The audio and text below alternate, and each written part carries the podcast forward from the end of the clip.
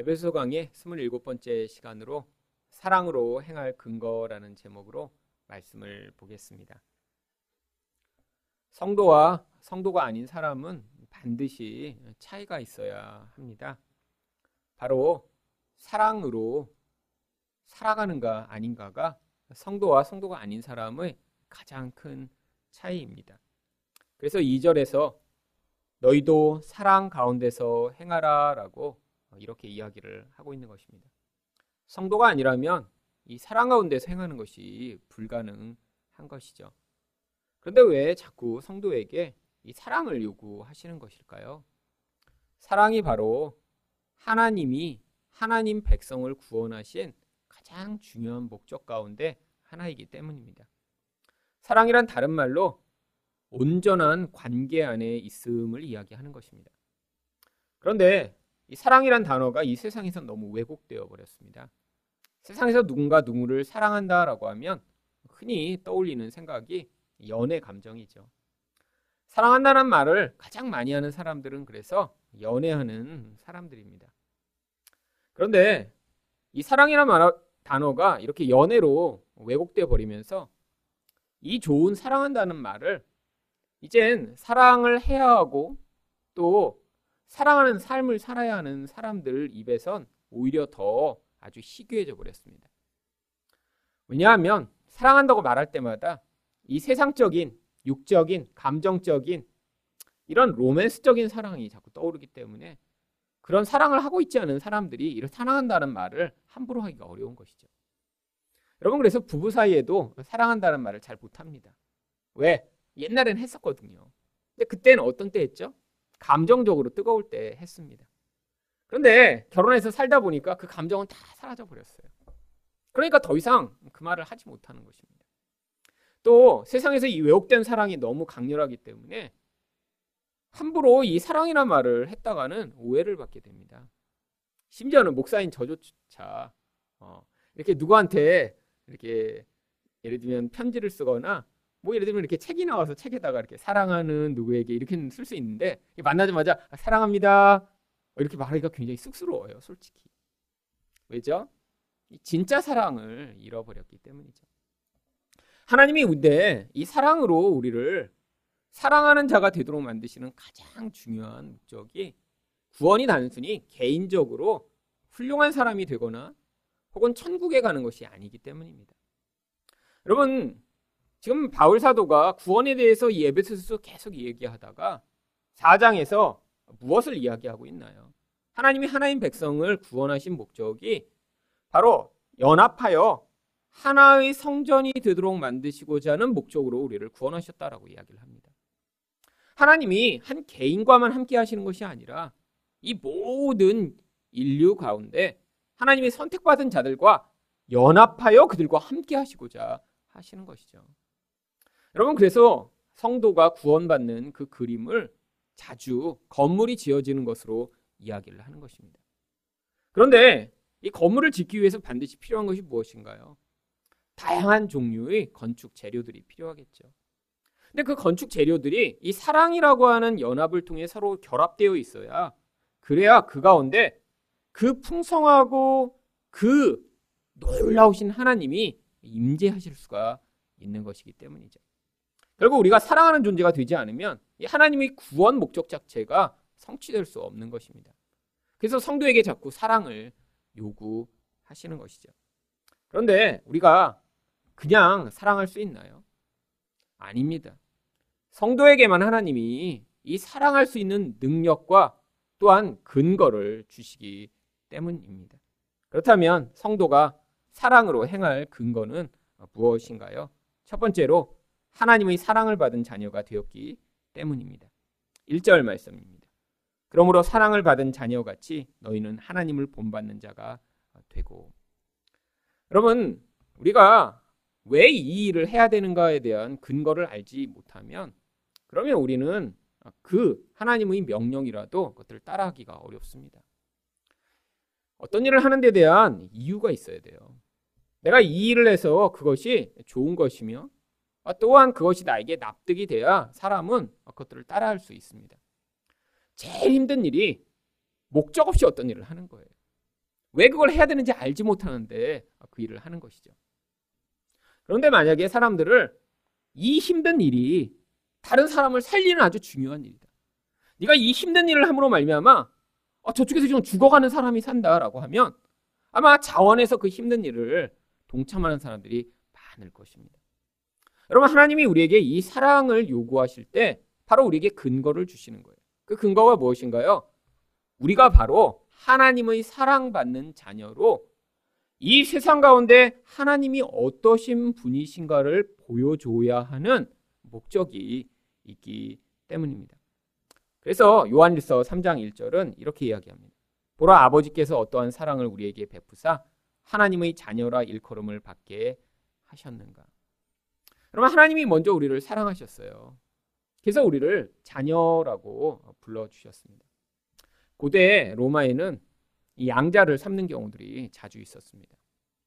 여러분, 양자를 삼으면 단순히 그냥 아들이 되는 게 아니라 그 아버지가 가진 모든 영광을 누리면서 또한 그 아버지가 어떤 존재인지를 드러내야 될 책임을 동시에 가지는 것입니다. 아들이 잘못하면 결국 아버지 얼굴에 먹칠을 하는 거죠. 여러분, 마찬가지입니다. 하나님이 우리에게 사랑을 베푸시고 우리가 하나님이 어떠신 분이신가를 이 세상에 보여줘야 하는 책임이 있기 때문에 우리에게 요구하시는 것이 바로 이 사랑인 것이죠.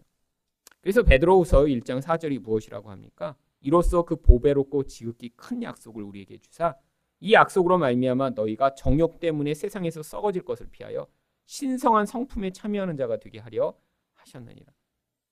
우리에게 하나님의 성품, 하나님을 닮은 모습을 주셨다라고 하는 것이죠. 근데 이 하나님의 모습과 다른 모습으로 가장 대표적인 것을 무엇을 이야기합니까? 정욕 때문에 세상에서 썩어질 것이라고 이야기를 하죠. 여러분, 바로 이 사랑이 세상 사람들로 말미암아서는 불가능한 이유가 여기에 있습니다. 사랑과 가장 반대되는 것이 무엇인가요? 자기 정욕을 취하는 것이죠. 내 욕망이 모든 것의 결정의 근거가 되고 그 욕망을 따라 모든 행동을 하는 것입니다.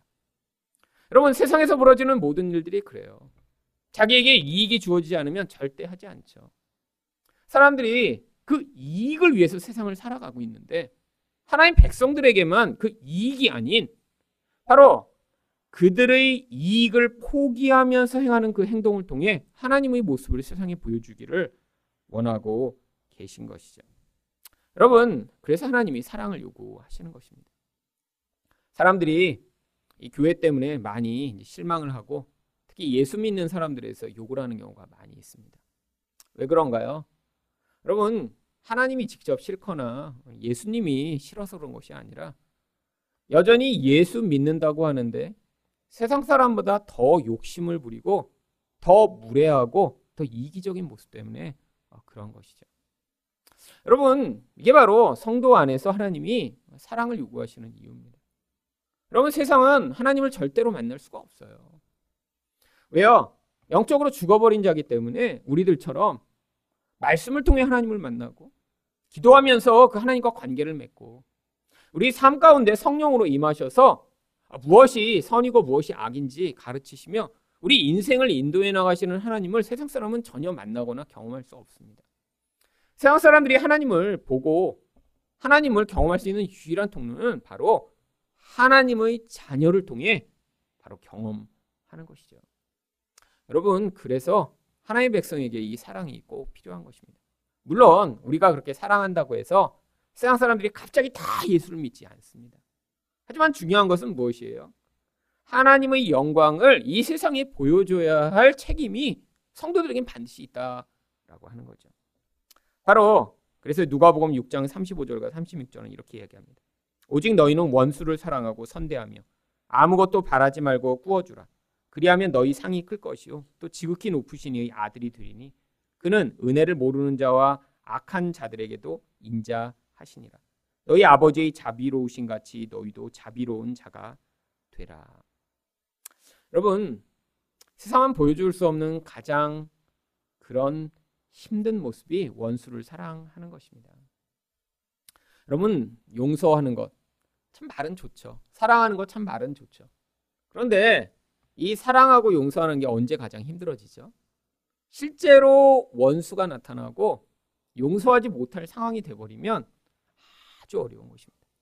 여러분, 세상 사람들도 사랑하고 용서하는 게 좋다는 건 다 압니다.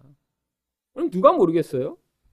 그런데 성도 안에만 하나님이 어떤 일을 가능케 하셨냐면 원수까지도 사랑하는 일을 결국에는 성도는 받아들이고 그러한 사랑을 그 안에서 만들어내고자 하는 일들이 하나님의 인생에 대한 개입으로 말미암아 나타나야 한다는 것이죠.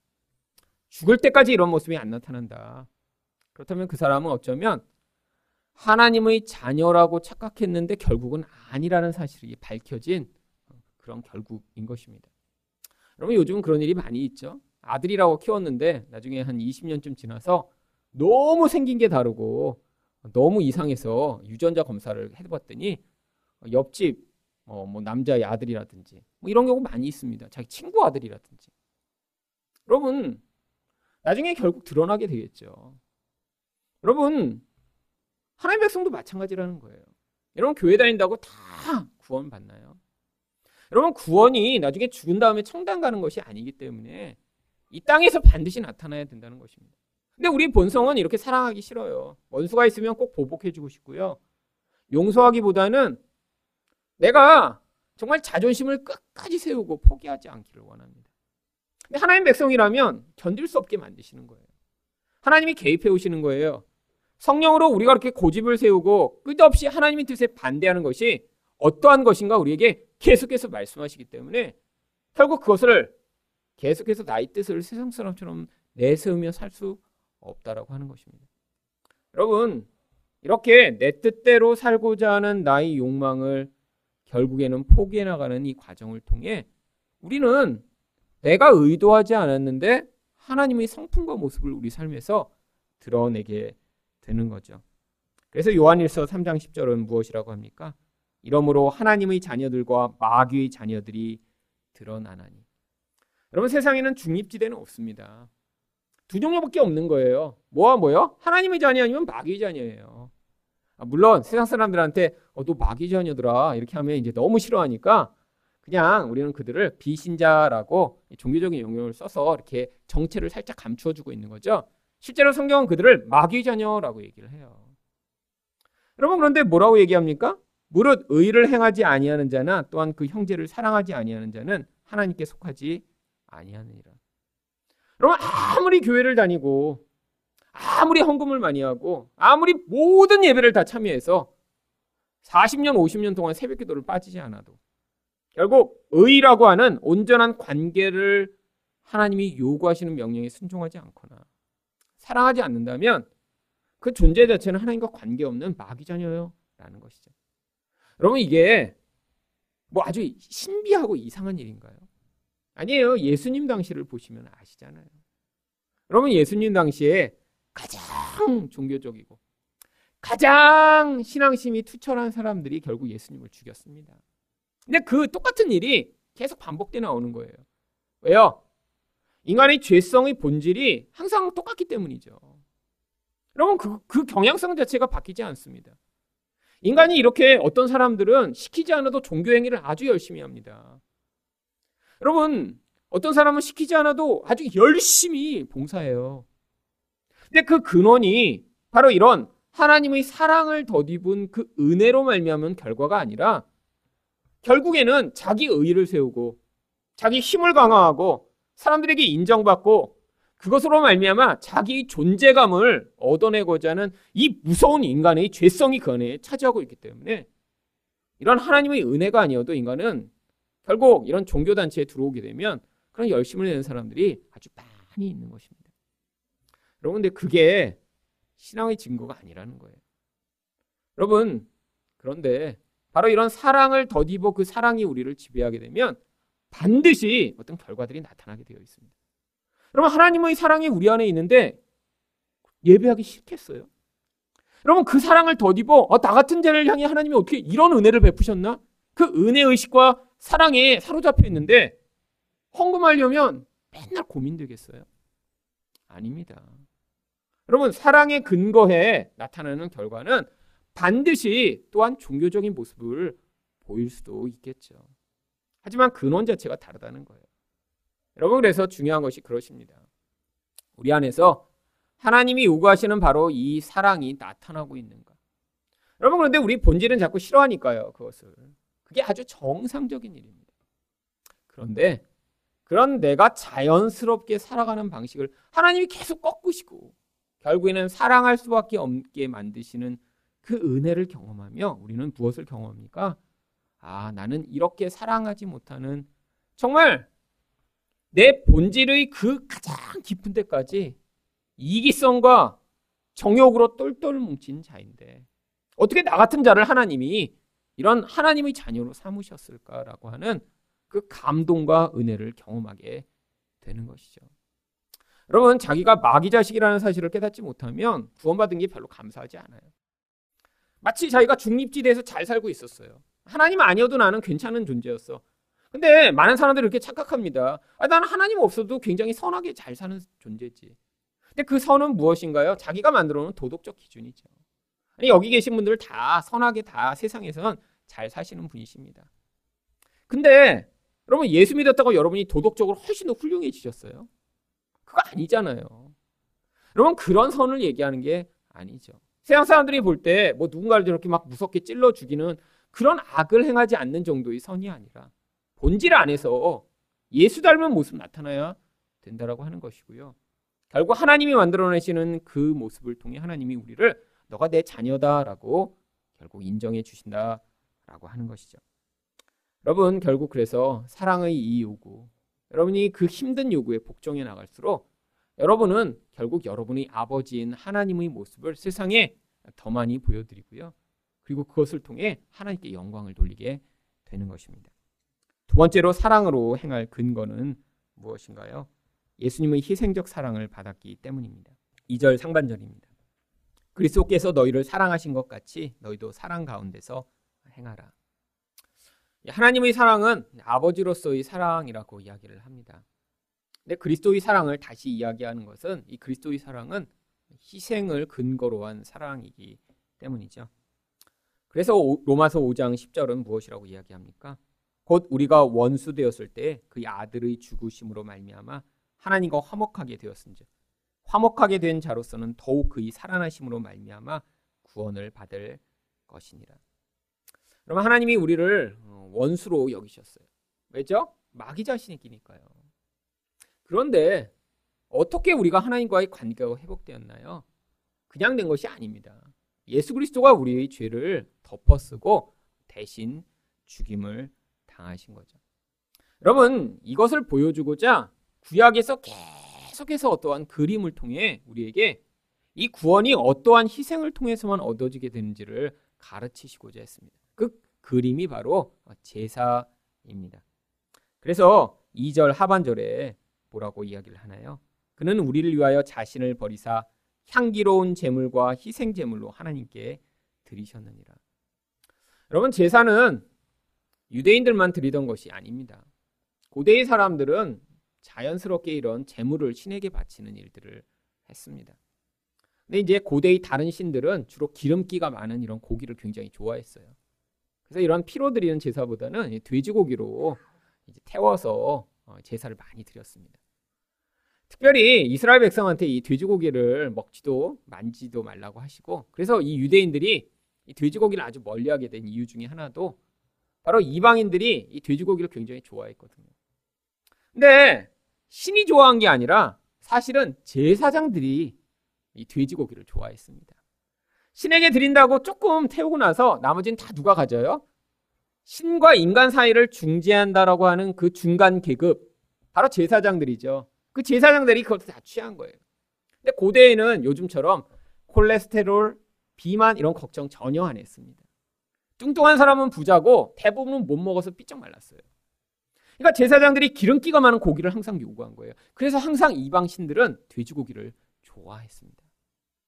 여러분, 근데 하나님이 제사를 드리게 하신 것은 그런, 그런 목적이 아니에요. 여러분, 하나님은 바로 이 제사를 통해 우리에게 이 피 흘림을 통한 사함이 무엇인가를 가르치시고자 한 거죠. 여러분, 이 피 흘림이라는 것은 하나님이 그래서 원칙을 정해 놓으신 거예요. 여러분, 이 원칙은 지금도 유효합니다. 여러분, 인간에게 가장 중요한 것은 결국 피예요. 피가 생명을 전달하죠. 여러분, 몸이 건강하기 위해 그래서 피가 깨끗해야 되고요. 피가 온 몸의 세포를 잘 돌며 영양분과 산소를 잘 공급할 때 온몸의 세포가 다 건강한 채로 살 수 있습니다. 근데 이게 잘 안 되는 경우, 이러면 건강이 나빠지는 거죠. 나쁜 걸 많이 먹어서 피가 탁해지고 혈관에 기름이 끼고, 그래서 이런 영양분과 산소가 제대로 공급이 안 되고 피가 몸을 순환하지 않으면, 그러면 점점 노화가 심해지고 병에 걸리는 것입니다. 하나님이 원리 자체로 만들어 놓으신 거예요. 피가 생명이라고. 그런데 죄를 지은 자는 반드시 어떻게 돼야 됩니까? 죽어야 돼요. 결국 그 생명에서 단절되는 것입니다. 근데 그 생명을 대체할 수단이 뭐죠? 결국 피를 흘려, 마치 내가 죽는 것처럼 피가 흘려져 죽임을 당하는 그 장면을 연출하도록 하신 거죠. 여러분, 그래서 제물을 하나님이 받으실 때는 항상 어떻게 하셨냐면, 제물에다가 손을 얹고 기도함으로 죄를 전가하는 일을 하도록 하셨어요. 사람들이 시청각적으로 그 제물을 통해 어떻게 내가 죽었어야 하는데, 나 대신에 그 죄를 전가받아 다른 짐승이 죽는구나라는 사실을 계속해서 상기하도록 하신 것입니다. 그러면 하나님이 이스라엘 백성에게 계속 그걸 요구하신 것입니다. 네 죄가 이렇게 계속 피를 흘려야 된다고. 너가 죽어서 계속 피가 나와. 네 생명이 단절되는 게 너희 운명이라고. 그런데 하나님이 대안을 마련해 놓으셨다는 거예요. 우리가 죽었어야 되는데 누군가 대신할 재물이 죽임을 당하면 하나님이 그걸 인정해 주시겠다고 한 거예요. 그래서 우리 죄를 용서해 주시겠다고 반복해서 그것을 보여주신 것입니다. 여러분, 그래서 멜기 일 장 구 절에 바로 이 제물의 이야기가 나옵니다. 그 내장과 정강이를 물로 씻을 것이요, 제사장은 그 전부를 제단 위에서 불살라 번제를 드릴지니 이는 화제라 하나님께 향기로운 냄새니라. 여러분, 하나님은 죄를 그냥 두실 수가 없습니다. 죄는 하나님과의 관계를 파괴하고 인간을 부패하게 만들어요. 근데 그 죄가 해결돼야 되는데 그냥은 안 되는 거예요. 왜요? 이 죄는 바로 하나님으로부터 생명을 받는 일을 방해하는 그런 저주의 상태니까요. 그래서 결국 생명이 사라짐으로 말미암아 그 생명을 대체하여 우리에게 은혜를 베푸신 것입니다. 여러분, 이렇게 우리가 그래서 은혜를 받았어요. 내가 죽었어야 되는데 예수님이 나를 위해 대신 희생하셨어요. 여러분, 예수님이 이렇게 예수 믿었던 모든 사람들을 집단적으로 대표해 십자가에 달리신 것이 아닙니다. 여러분, 예수님은 십자가에 달려 우리 죄를 대속하실 때 영적으로 하신 거예요. 여러분, 영적이라는 것이 무엇이죠? 여러분, 예수님이 만약에 그 육체를 가지고 우리 모든 사람들을 대표하시려고 하면 불가능합니다. 예수님의 그 육체는 그 시대에 한시적으로 살아계셨고 한시적으로 잠깐 있으시다가 죽임을 당하셨으니까. 근데 이 죄는 영적인 것입니다. 그래서 그 예수님이 이천 년 전에 오셔서 한 번밖에 안 죽으셨지만 우리 모든 사람의 죄를 영적으로 각자 각자 대표하여 죽으신 거예요. 영적이라는 건 시간과 공간이 초월되는 것입니다. 하나님이 우리를 집단으로 묶으신 게 아니에요. 내 죄 때문에 예수님이 죽으셨고요, 여러분이 각자 죄 때문에 예수님이 죽으신 거죠. 여러분, 우리 한 사람의 죄가 예수님을 넉넉히 십자가에 매달 수 있을 만큼 크고 강하고 아주 엄중한 것입니다. 자기 죄의 깊이와 크기를 알아야 그래서 내가 받은 그 구원이 얼마나 놀라운 것인가 알게 되는 것이죠. 여러분, 그래서 하나님이 우리 인생 가운데 우리 인생의 죄의 깊이를 자주자주 보게 하시는 거예요. 여러분, 처음에 우리가 구원받을 때 다 그렇게 고백합니다. 아, 정말 내가 죄인이라고. 여러분, 그런데 그때 우리가 경험했던 그런 내가 죄인이라는 경험이 인생 내내 계속되나요? 아니에요. 인간의 본질은 자꾸 자기 의를 추구합니다. 그래서 금방 잊어먹어요. 그래서 어떻게 돼요? 우리 눈에 이제 다른 죄인들을 찾기 시작하죠. 나보다 더 나쁜 죄인들. 여러분, 그래서 하나님이 우리 인생 가운데 이렇게 처음에 이렇게 죄인이라고 고백하고 그 다음에 쭉 거룩하고 멋진 채로 살게 하시지 않고요, 과정 가운데 계속해서 죄를 폭로하시는 거예요. 여러분, 여러분 인생 가운데 자주 죄를 폭로당하실수록 여러분 그때 뭘 깨달으셔야 돼요? 아, 정말 나는 마귀 자식인데 구원받는 게 불가능한데 어떻게 나 같은 자를 하나님이 구원하셨을까? 여러분, 그걸 깊이 깨달을수록 우리 영혼 안에 더 깊은 은혜가 우리를 다스리게 되어 있습니다. 여러분, 자기 죄를 계속 인정 안 하면 어떻게 될까요? 결국엔 그러면 처음에 내가 은혜를 받은 것 같았는데 그 다음엔 자꾸 자기 의의를 쌓으면서 자기보다 더 악하고 더 나쁘고 자기가 중요하다고 생각하는 어떤 기준을 가지고 다른 사람을 판단하며 나는 괜찮은 자라고 거기서 자꾸 면죄부를 주기 시작해요. 아니, 저 사람은 저렇게 하는데 나는 얼마나 괜찮을까? 근데 이게 세상 사람들이 하는 거거든요. 여러분, 그런데 하나님이 우리 인생을 보시며 아, 우리를, 아, 너 선하다. 너 이렇게 열심히 지난 뭐 몇 년 동안 도덕적 생활을 했으니까 넌 참 착하다라고 보실까요? 여러분, 죄의 기준을 착각해서 그렇습니다. 아직도 구약의 기준으로 자기를 바라보며 난 살인하지 않았으니까, 난 도적질하지 않았으니까, 아, 그러니까 나는 괜찮은 존재야라고 생각하고 있는 사람들이 얼마나 많은가. 여러분, 구약에서 이런 눈에 보이는 형태의 죄의 이야기를 했던 이유는 진짜 이 죄가 영적인 것인데 이 영적인 죄에 대해서 이야기를 해줘도 해결받을 방안이 없었기 때문이에요. 여러분, 이 영적인 죄는 어떻게만 해결될 수 있죠? 바로 예수님이 십자가에 달리셔서 그 보혈의 능력이 우리 영혼 가운데 부어질 때만 우리가 영적으로 자유를 얻을 수 있습니다. 그래서 예수님이 오시더니요, 이제 죄의 기준을 엄청나게 낮춰버리셨어요. 어떻게 낮추셨나요? 구약에는 형제를 살인해야 나쁜 놈이라고 불렀어요. 그게 죄를 지은 것입니다. 근데 신약에는 뭐라고 그래요? 형제를 향하여 라가라는 자마다 지옥불에 떨어지게 된다고 했어요. 우리는 지옥에 한 백만 번쯤 가야 됩니다. 얼마나 그냥 이 바보. 여러분, 라가가 바보예요. 여러분, 얼마나 여러분 입 밖으로 아니면 속으로 여러분 많이 하시지 않나요? 운전하면서도 아, 저런 바보 왜 차를 몰고 나왔어? 뭐 이런 생각. 여러분, 예수님이 또 뭐라고 하셨나요? 구약에는 간음하는 자마다. 근데 예수님이 새로운 법을 주셨어요. 여자를 향하여 음욕을 품는 자마다. 여러분, 음욕이 꼭 무슨 음란한 생각인가요? 여러분, 드라마 보면서 아, 송중기 멋있다. 이것도 음욕이에요. 남편 외에 다른 남자를 마음에 들여 가짜 애인 삼는 거. 이거 다 음욕이에요. 음욕이요. 여러분, 생각도 하지 말아야 되는데 모두 다 생각을 하고 있습니다. 여러분, 이게 문제죠. 여러분, 인간은 그 멈출 수가 없어요. 멈출 수가. 자꾸 비교합니다. 자꾸. 더 멋있는 사람, 내가 생각할 때 나에게 행복을 가져줄 것 같은 그런 사람, 그런 사람과 끊임없이 비교하며 그리고 남을 평가하죠. 여러분, 원래 결혼이라는 건 온전한 연합과 사랑을 위해 주신 것인데 그게 안 된다는 거예요. 여러분, 이 모든 것, 예수님이 왜 근데 이것을 죄라고 얘기하셨죠? 이제 우리가 그걸 죄라고 깨달아 예수의 십자가 앞에 나와야지만 해결받을 수 있다는 거예요. 여러분, 겉으로 누군가를 살인하지 않았어도, 누군가 이렇게 간음하지 않았어도 마음의 중심에서 자기가 죄인임을 깨닫지 못하는 자는 그럼 어떻게 될까요? 진짜 중요한 영적인 죄악을 해결받지 못하는 것입니다. 그러면 행위적으로는 죄를 안 저질렀을지 몰라요. 근데 마음 안에서 이미 죄를 저질러 그 죄가 그 영혼을 지배하고 있는데 이걸 해결받지 못하면 어떻게 될까요? 결국 마귀 자식으로 살다 죽는 거죠. 여러분, 그래서 하나님이 우리에게 요구하시는 거예요. 이제 그것을 깨달아 예수 앞에 나오라고요. 예수가 어떻게 하신다고요?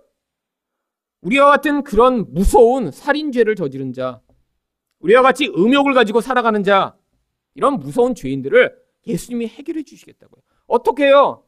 그런 죄를 저지르고 나면 죽었어야 됩니다. 여러분, 그래서 구약에 살인한 자는 죽이라고 그랬잖아요. 여러분, 당연하다고 여기시죠?